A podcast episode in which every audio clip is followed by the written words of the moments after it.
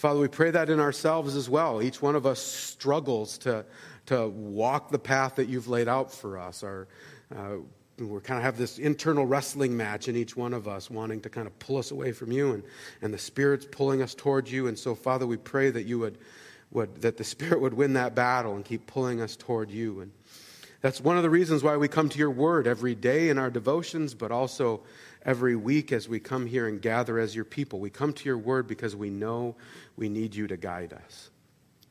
We know that apart from you, we would be wandering and lost in this world, but we need you and, and, your word. And so, Father, we pray now that as we come to your word, that you would speak clearly and you would speak powerfully to each one of us through your word and all of the various things that could distract us, our own fears and frustrations and anxieties, and maybe even to do lists of things to do the rest of the day, that, that you would wipe those clear, you'd push them to the back, and that you would speak just directly to us clearly and powerfully this morning.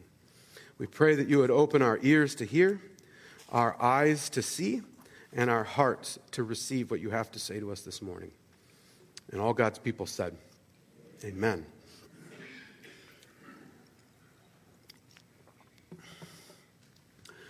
Well, we are wrapping up one portion. We've been kind of going on this long series talking about uh, kind of biblical sexuality, and we spent a while talking about God's kind of created designs. We're in the middle. We're actually at the end now of this section where it's kind of talked about how sin has kind of messed up things.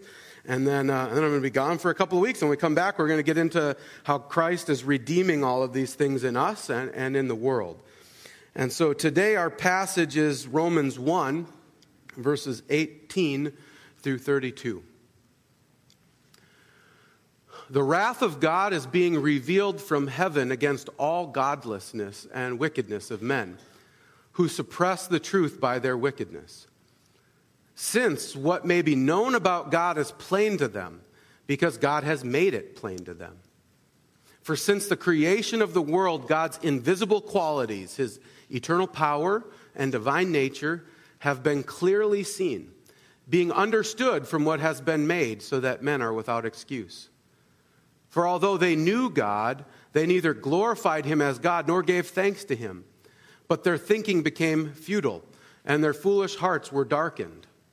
Although they claimed to be wise, they became fools and exchanged the glory of the immortal God for images made to look like mortal man, and birds, and animals, and reptiles. Therefore, God gave them over in the sinful desires of their hearts to sexual impurity for the degrading of their bodies with one another.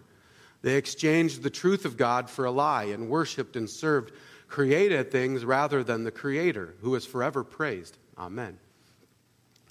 Because of this, God gave them over to shameful lusts. Even their women exchanged natural relationships for unnatural ones. In the same way, the men also abandoned natural relations with women who were inflamed with lust for one another. Men committed indecent acts with other men and received in themselves the due penalty for their perversion. Furthermore, since they did not think it worthwhile to retain the knowledge of God, he gave them over to a depraved mind to do what ought not to be done. They have become filled with every kind of wickedness, evil, greed, and depravity. They're full of envy, murder, strife, deceit, and malice. They're gossips, slanderers, God haters, insolent, arrogant, and boastful. They invent ways of doing evil. They dis- disobey their parents. They're senseless, faithless, heartless, ruthless. Although they know God's righteous decree that those who do such things deserve death, they not only continue to do those very things, but also approve of those who practice them. Um, one of the things that I'm, I'm learning as I kind of am getting older and, and get some life experience is uh, I, am understanding more and more that we don't always see things as clearly as we think we do. Um, I've often noticed this as I've done premarital counseling or even uh, marital counseling. I'll be sitting down with a couple and talking to them, and one spouse will say, Well, this is the way things are. The way things are. And then, and then I'll say, Well, how are the way things are to the other spouse? And they'll say, Well, this is the way things are. And, and they're very different stories, aren't they? Especially when there's tension. Um, and you're thinking, Well, which one's right? And the reality is, probably neither of them. right? They're both probably seeing things inaccurate. They think they're seeing the situation super clearly, but in reality, they're not quite seeing it as accurately as they ought to. And uh, it, it, was, it struck me, I don't even remember when this was, but I remember having this incident where someone came up to me and was correcting me for handling a situation they thought I handled it poorly. And they came up to me and they said, Well, we think you handled that situation a little too aggressively and you sounded really angry. Which I was really kind of shocked at that moment because I thought, I thought I was being gentle and calm, firm, but I was being gentle. I thought. And then I had to go back and go, well, was I? Was it, well, am I seeing that situation clearly? Maybe I was being angry and aggressive, or maybe they saw it. How do I know, right? And, and so we, we just don't always see things as clearly as we, as we ought.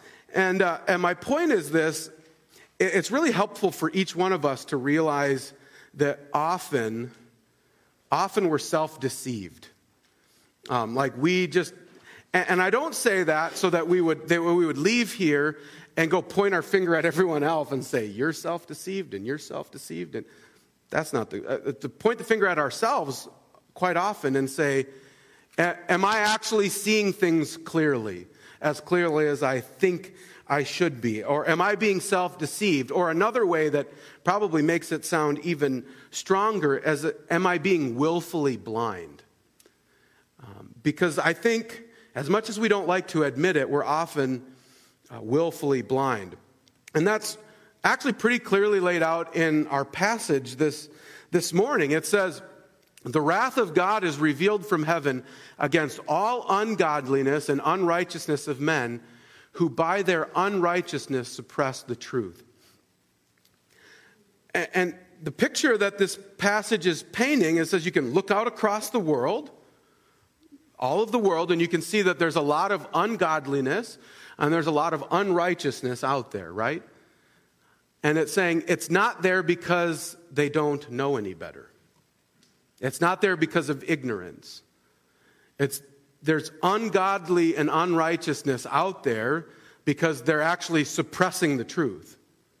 They, they know deep down inside what is true and right, and they're shoving it away, kind of trying to push it under the rug. It's, it's kind of a willful blindness to the reality of how God has just created everything. And, and, and it says just clearly what can be known about God is plain to them, like to everyone, because God has shown it to everyone.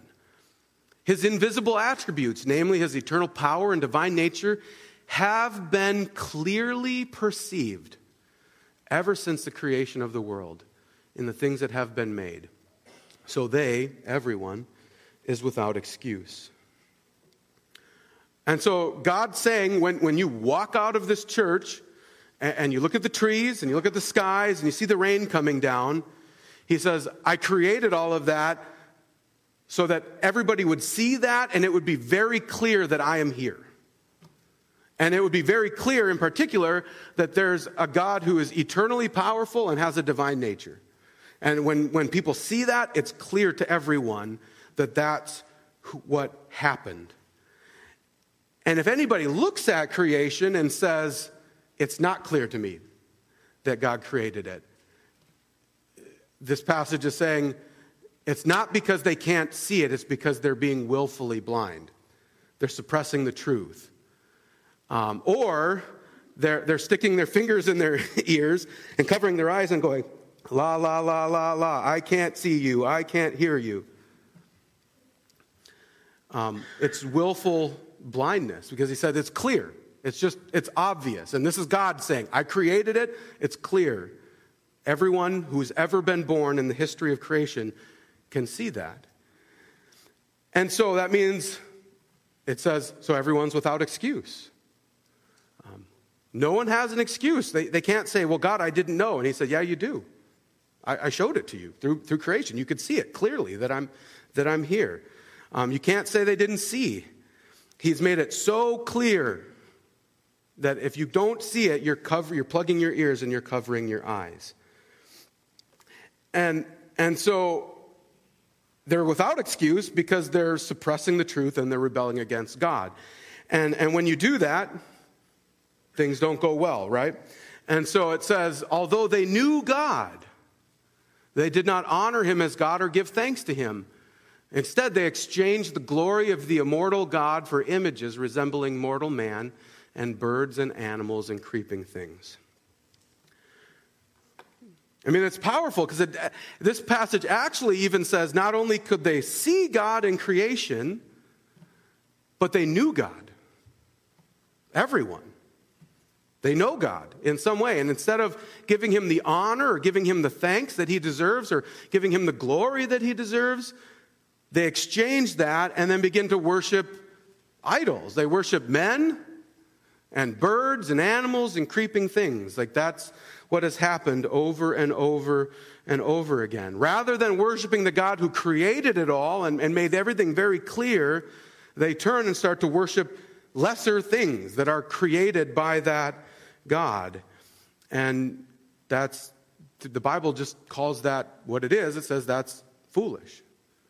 Um, it's foolish to worship the, cre- the creature rather than the creator. And then it's, that's why it says what, when that happens, when you stop worshiping the creator and you begin to worship the creature, says they became futile in their thinking. Their foolish hearts were darkened. Claiming to be wise, they became fools. And the, the saying that I have said before, and I keep changing it, is um, yeah, I had a friend in high school, crassly, would always say, do stupid things, get stupid prizes, right? And, this passage is saying, do foolish things, get foolish prizes. Reject the Creator, worship the creature, and you will get foolishness. And you will become foolish yourself. That's what's going to happen. And, and yet, the, the, the crazy thing is, is it says they're claiming to be wise. As they're becoming more and more foolish, they're going out and saying, Look how wise I am. Look how smart I am. Look how great I am. And it says they're actually, as they're doing that, they are becoming more and more foolish. And their hearts are being darkened. And their thinking is becoming futile. And, and I've mentioned this kind of throughout this series multiple times, but, but that's what happens when you worship idols, no matter where you go right? There's this principle throughout Scripture that you become what you worship. So if you worship God, you'll slowly become more and more like Him. You worship an idol, you will slowly become more and more like the, the idol. And so when you worship idols that are, they can't speak, they can't talk, they can't think, they can't feel, you slowly worship them and you will slowly lose your ability to think and feel and speak, and you'll become more and more like the idol, and your heart will be darkened. You'll become futile in your thinking, and as, as maybe blunt as it sounds, you will become a fool. That's what Scripture says. And in the midst of that, somewhere kind of along that progression, we read this statement that um, bugs us. It, it should bother us because it says, Therefore, God gave them up in the lust of their hearts to impurity to the dishonoring of their bodies among themselves because they exchanged the truth about God for a lie and worshiped and served the creature rather than the Creator who is blessed forever. Amen. It's hard for us to hear this idea of God giving them up.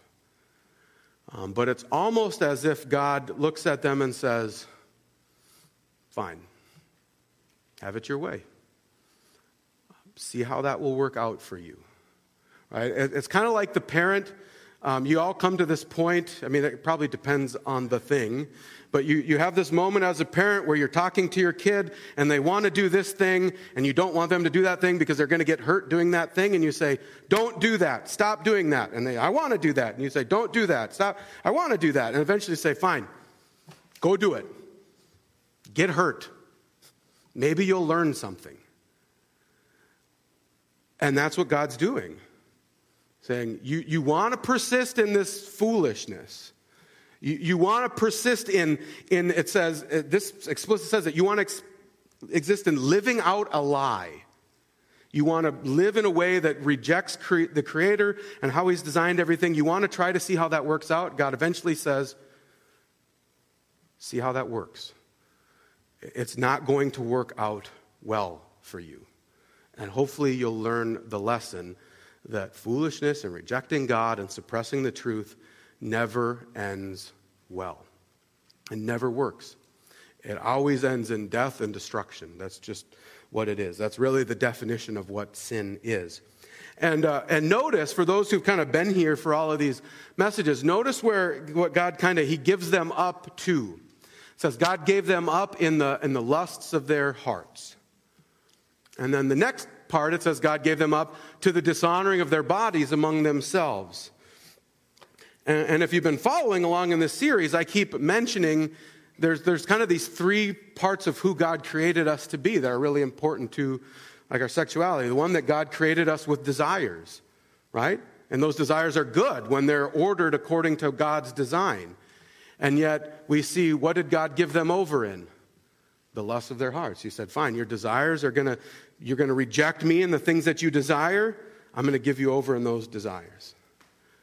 Uh, the second thing we've talked about repeatedly that we were created with bodies and souls, and we're, they were created to honor God with our body and, and with our souls. And what happens when they start, dis, I'm going to keep dishonoring God with my body? He says, I'm going to give you up. And you can go ahead and go and dishonor God with your body. And I've said the other one, God created us to be in relationship, to be with people, but also marriage relationships, and it's kind of the foundation of that. And, uh, and it says, God says, You reject me long enough, I'm going to give you up, and you're going to dishonor your body among yourselves. And all your relationships are going to be a mess because of it. And so, kind of these essential core things and how God has created us to, to kind of live in the world, uh, it says the world has just kind of walked away from him and said, We're going to do it. And eventually he says, Fine, have it your way. Um, try to live out the, the lie that you're trying to live in. It's, it's not going to work out well. And then what happens in this passage, as it's kind of laying out this framework and it's looking out across like all of humanity, um, we, we are given this kind of, our passage gives us this example of this happening in the world. And he says, God gave them up to dishonorable passions. For their women exchanged natural relations for those that are contrary to nature. The men likewise gave up natural relations with women, were consumed with passion for one another, men committing shameless acts with men, and receiving in themselves the due penalty for their error. And, and the point that's being made in this, in this passage is that when you reject the God who created nature, eventually you will eventually just reject nature itself.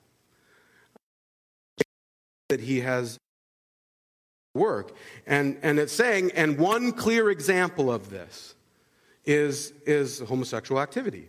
Because it's, Uh, it's very clearly outside of God's created design, right? And that's been the, the theme that's been throughout this passage, right? God has made these things very clear to us on how He's designed us to, to live in the world, how creation was, and how we're to live and act. And so I mean, I think we can say this clearly that God has clearly designed men and women in such a way that they would desire one another, that they would fit together, and that they would be fruitful and multiply. That that's just clearly designed. That's just part of how he's it's like written on our bodies. And and any when you try to get away from that and say that anything other than that is, natural and the way that God has designed things, um, it's saying you're starting to suppress the truth and reject the Creator. And so we can't do that. But I always want to, as, as, I start to talk about this, um, there's always important to have some like distinctions in mind. And, and I tried to make these distinctions last week when we were talking about kind of gender struggles and stuff. And, and to be just completely honest, I make these distinctions pretty much anytime I talk about any sin. Um, and it's the distinction between either embracing a sin or struggling with a sin. And that's massive. Um, no matter what sin you're talking about, uh, you treat someone different if they're embracing it or if they're struggling against it. And, and so um, that's the same thing happens when we're talking with people who kind of struggle with homosexual desires is, is are they embracing that and trying to kind of live that out in the world or are they they struggling against it. And uh, I can tell you, like, I have a, a number of very close friends, like super, super close friends, who struggle with homosexual desires. Um, they haven't embraced them because they, they know that it's contrary to God's design and it wouldn't be good or healthy for them to embrace them. But they've, they struggle with them. And, and they've been, they've even tried to go through like multiple conversion therapies, trying to like get their desires to change, and they just, they haven't changed. And so they are at the point of realizing this is probably something I will struggle with my entire life. And so, how do you handle that person? Do you keep rebuking them and pounding them? No. You walk alongside them, you support them, and say, All right, you, you understand this. You're trying to live in a way that brings glory and honor to God. Let me come alongside and help you. Let me support you. Let me be community. Let me be a brother to you. Let me help you walk along this path. And, and let me be clear that's not what our passage this morning is talking about people who are struggling against those desires. The passage is talking about those who've just fully embraced it and are saying, These, This is who I am. This is, I'm going to live out that lifestyle, and I'm going to tell you that this is natural. And the passage says, it's not natural. That's not how God designed uh, the world to work, and it's not going to end end well for you. And we have to handle that situation differently. And, and, and one of the ways we have to handle that is we can't approve of that lifestyle. We just, we can't. And, and this passage makes that really clear. Um, and it makes that clear regarding any sin. It says, since the, the world didn't see fit to acknowledge God, God gave them up to a debased mind to do what ought not to be done. They're filled with all manner of unrighteousness, evil, covetousness, malice. They're full of envy, murder, strife, deceit, maliciousness. They're gossips, slanderers, haters of God, insolent, haughty, boastful, inventors of evil, disobedient to parents, foolish, faithless, heartless, ruthless. Though they know God's righteous decree that those who practice such things deserve to die, they, they not only do them, but give approval to those who practice them. And I always want to clarify we go through this massive list at the end of this passage. Um, and that's saying that's really the, as, as much as we maybe don't like it, that's the description of humanity outside of Christ. Like it's just a mess. Okay? Uh, there's all kinds, I mean, you can say there are sinners and sin everywhere, right? And that's what's going on. And so I, I always want to point out that, like, in this passage, it's got this massive list of sins, and it's not saying that, like, homosexual activity is the worst of all of them. It is saying it's the clearest example of, of rebellion against God's design and creation. But it's not saying it's like the worst of the worst of the worst. It's saying it's another sin that's right along with all of these other sins, and Christians must never embrace those sins, engage in those sins, and Christians must never approve of those sins. Like, if, we should never be encouraging someone to be insolent, haughty, boastful inventors of evil. right? We should never approve of that kind of a lifestyle. We should be against that. And, and, the same thing goes for when we talk about those who are struggling with homosexual desires or even those who are kind of embracing it, wanting to live that lifestyle out. We can't, we can't approve of that. And, and this passage actually says, it's written in such a way to say it's almost worse to approve of it than to actually just engage in it. And I think that's really important for us to hear. It's written saying it, it, was bad enough when, when the world was doing all of these different sins, not just even homosexual activity, any of these sins. And people were saying, I'm doing it, and I know I shouldn't be doing it, but I'm going to do it anyways. Right? I don't remember what song was it I just heard the other day. Somebody said, I know it's wrong, I just want to have fun right? And so that's that's kind of this mentality like I know it's wrong, I just want to have fun, but he said it's even worse when people say this isn't wrong, this is good. And we approve of it. Like it's even worse to do that. And so when we're, when we're interacting again with, with people who are who are kind of embracing that lifestyle, living it out, and saying it's natural, we have to engage in a ministry, I would say, of, of truth and love or be like Christ, be full of grace, um, but also full of truth. And so, again, I'm not saying we, we, we shun people who've even embraced the lifestyle or, or anything like that, but we walk alongside them too. We support, we encourage, but part of supporting and encourage is what? Actually helping them to live the life that God has called them to live. And that means we have to point them to the truth because we love them. And we understand as Christians that any form of any lifestyle that's lived outside of God's design you know, whether it's homosexual sin or a couple weeks ago we talked about pornography and divorce and, and all, any, any of those lifestyles lead to destruction. And so we have to speak truth in love. We have to support, we have to encourage, we have to, the goal is to help them move from embracing these desires to then struggling against those desires and trying to live the life God has called them to live. And then realizing that when you, when you make that transition to now struggling against those desires, that's going to be a really, really, really long, hard road ahead of them. And, and, and for like my buddies who are, who are dealing with that, um, they've got a really long, hard struggle ahead of them. They're all younger guys and they're wrestling with it. And, uh, and we need to be able to support them in that. But we also need to realize there, like, there, there are different stories on, on all of this. So I encourage you, you can go home, read some books by Rosaria Butterfield. And, and Rosaria Butterfield was someone who, who had embraced that lifestyle, was, was living it out, became a Christian, was convicted by it, turned from it, and God actually just completely delivered her from those desires. She's married, she has kids. That happens sometimes, but not for everybody. Some people are going to struggle, and, and like uh, my, my couple buddies, they have just realized they will struggle with this for their life, and they will probably, uh, they have basically committed themselves to a life of celibacy for the rest of their life because they know that that's, they can't live out their desires because that's not honoring to God. Um, so this is a difficult, long haul for them. And as a church, we need to come around and say, We're here for you. We're here. We're here to help walk you through that. We're here to help support you in that. We will walk with you every step of the way. And you know, as I was thinking about that this week, this, it's really the calling of every Christian, isn't it? Uh, we all have some kind of desire within us that's contrary to God's will, contrary to God's desires, right? I, I guarantee if I poked hard and I know I know my own desire struggle that I struggle with, but if I poked hard enough in each one of your lives, every one of you would know like, yeah, this is the one. This is the desire I struggle with. It keeps coming back no matter how much. Like my whole life I will probably struggle with this one.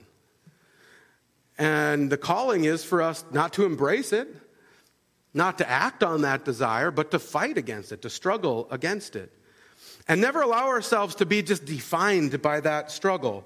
Um, one of, one of the really important things I've, I've learned from my buddies who have, who have wrestled with this. Um, they have told me, do not ever call me gay or call me a homosexual, because it's not who I am. I'm a Christian. That's who I am. I'm a Christian, and I struggle with homosexual desire. But my identity is not in my struggle or whatever. My identity is in Christ. So call me a Christian and a brother.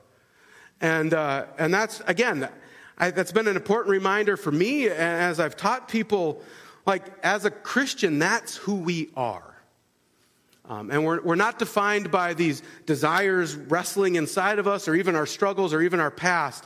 Um, we, we're never allowed to embrace those. We don't let those become who we are. We're, we're in Christ. Uh, when we, when we grab hold of Christ by faith, when we receive his forgiveness and his cleansing, we're also given a new identity. You are a Christian, and you are a prophet, and you are a priest, and you are a king in this world because you are in, in Christ. And so, you know, for those who have struggled with addiction over the years, you are not an addict anymore in Christ. You are a Christian. And you will probably struggle with your addiction for the rest of your life, but you're not an addict. That's not who you are right? For those I've known who have struggled with anger issues for their whole life. You are not an angry person, you are a Christian. That's who your identity is, and you will struggle, you may struggle with anger for the rest of your life, or, or greedy, envious people. That's not who you are, you are a Christian. Um, you may struggle with those things for the rest of your life, but your identity is in Christ. And it makes all the difference. It may seem like a goofy little thing, but it makes all the difference in the world because you're no longer embracing that. You're embracing Christ. And now you're going to live the rest of your life holding on to Christ, keeping your eyes on Him, not on all that other stuff. And yeah, you're going to mess up. Like, you may struggle the rest of your life with a certain sin, but you're going to struggle as a Christian who has the Holy Spirit inside of you fighting against that sin with your eyes on Christ. And so you will keep doing that. And you'll have difficulty in this life, and you'll have a hard, some of us will be given hard callings in life. It's not my notes, but going to Synod this week is a hard calling that I'm not necessarily looking forward to. But I'm going because God has called me to do that. And others will have harder, call, much more difficult callings than that. But we enter into those difficulties as a Christian.